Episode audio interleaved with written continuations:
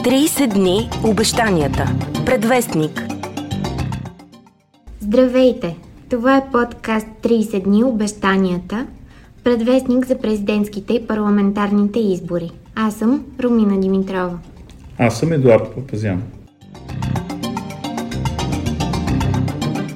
Точно две седмици сме преди предстоящите президентски и парламентарни избори, но за трети път тази година ще избираме народни представители. Въпросът сега е дали третия път ще ни е за късмет и ще съставят правителство всъщност партиите, които ще влязат в следващия парламент. Аз съм много скептично настроена. Според мен вариантът е да се създаде правителство, макар и за кратко, но ще имаме още едни избори през следващата година. А, защото социолозите дават а, преднина на партии, които трудно биха се разбрали, за да съставят едно редовно правителство, което да издържи дълго. Аз също съм а, доста скептично настроен, но не точно в тази посока. Аз смятам, че ще бъде съставено правителство, но смятам, че това правителство ще а, е в състояние да направи най-доброто за България в а, този си вариант на парламентарно представяне. Ще поясна какво е а, предвид. Значи, а, при всички положения а, ГЕРБ и ДПС, дори да са в някакъв вид коалиция или разбирателство или нещо подобно, не могат да направят 121 депутата според а, социологическите проучвания, което означава, че трябва всички останали да направят над 121 депутата. От там нататък а, аз а, виждам, че основната така съставляваща е участието на БСП. И от изборите ще зависи изключително много дали БСП е втора или е трета. Ако са прави социолозите, че ГЕРБ ще е първа политическа сила отново. А, и при това положение едно е а, БСП да е от позицията на силата като втора политическа сила да има право по конституция да състави правителство, а друго е дали другата, която и да е втора политическа сила, ще покани БСП да участва в някакво правителство. Значи съвсем коренно различни ситуации се получават. БСП а, игра ролята на балансиер в, миналото, в миналия парламент, но не съм сигурна дали а, ще продължат с тази си роля и в следващия. А, доста е интересно как а, в началото пар, така наречените партии на протеста отричаха всякакви а, разговори с а, БСП и накрая ги поканиха, харесаха ги, именно защото те се опитаха да бъдат а, балансьор. Но не знам всъщност дали това ще продължи в следващия парламент и каква политика ще подхване лидера, ако бъде втора политическа сила. Факт е, че а, основната въпросителна тук е резултата на новата политическа формация Продължаваме промяната. Защото от една страна това са наистина а, заедно с а, има, такава, а, има такъв народ а, съставляващата на, основната съставляваща на, как да кажа, на двигателите на протеста. Това са млади хора, които или живеят в чужбина, или работят в България, но работа която не зависи от толкова от а, държавата, т.е. не са държавни служители. Това са хора, които искат наистина промяна, това са хора, които ако живеят чужбина искат да се върнат, ако живеят в България искат да не напускат България.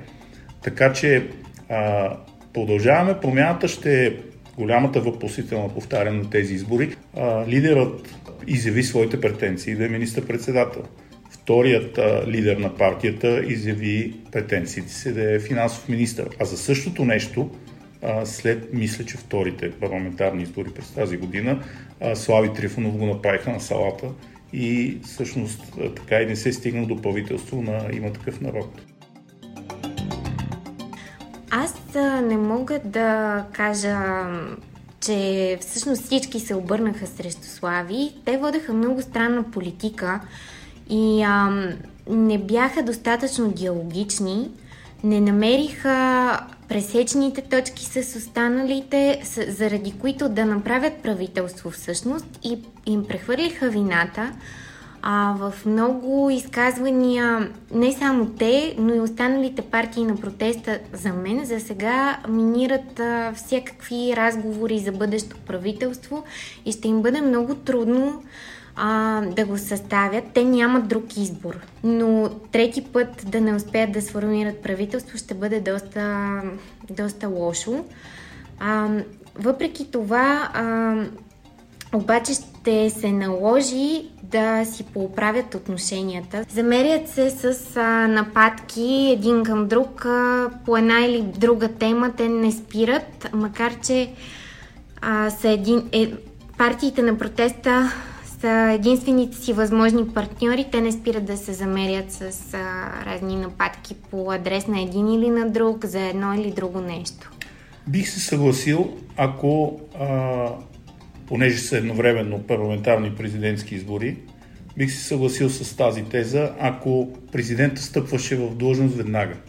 Тоест, или Румен Радев да е получил втори мандат на доверие от българския народ за 5 години, или да е друг човек на неговото място, който не се знае как би поступил, дали по същия начин или по друг начин.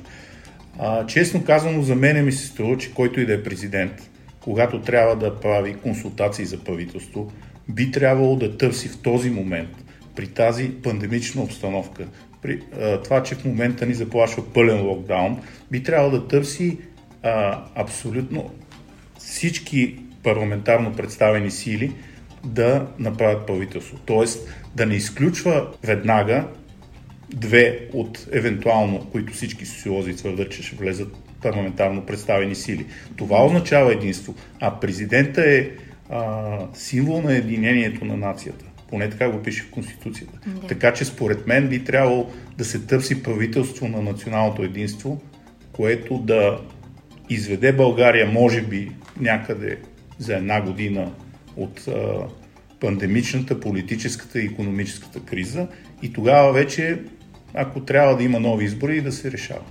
За подобно програмно, програмно правителство се заговори още в 45-я парламент, но до сега изглежда, че това трудно ще се случи. Факт е обаче, че президента трябва да търси наистина начин по който да консолидира партиите. Интересно е, че мандатът на президента сега изтича на 20 януари. И ако партиите в тези два месеца, колкото ще им е нужно точно за да минат всички преговори по Конституция, да се връчи първи, втори, трети мандат, съответно ако не успеят още от първия и втория да се състави правителство, през това време той няма да може да разпусне парламента и ще бъде доста интересно да наблюдаваме какво точно ще се случи, макар че а, дори да няма възможност да разпусне парламент преди 20, то най-вероятно парламента ще работи една или две седмици повече, отколкото би работил, ако можеше президента да го разпусне. Лично, ако не успеят. Да, лично моето мнение е, че президента няма никакво желание а, да разпусне парламента или каквото и да прави до а, края на мандата си.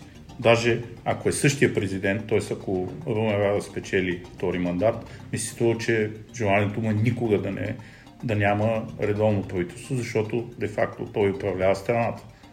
Той е а, назначава служебното правителство, той назначава министрите. Всичко ще го реши български избирател и аз а, се надявам, пак казвам, надявам се в един момент да стигнем до програмно правителство, в което да има представители на всички парламентарно представения, може би извън парламентарни политически сили. Макар, че имам спомени от едно такова правителство, което не беше кой знае колко успешно.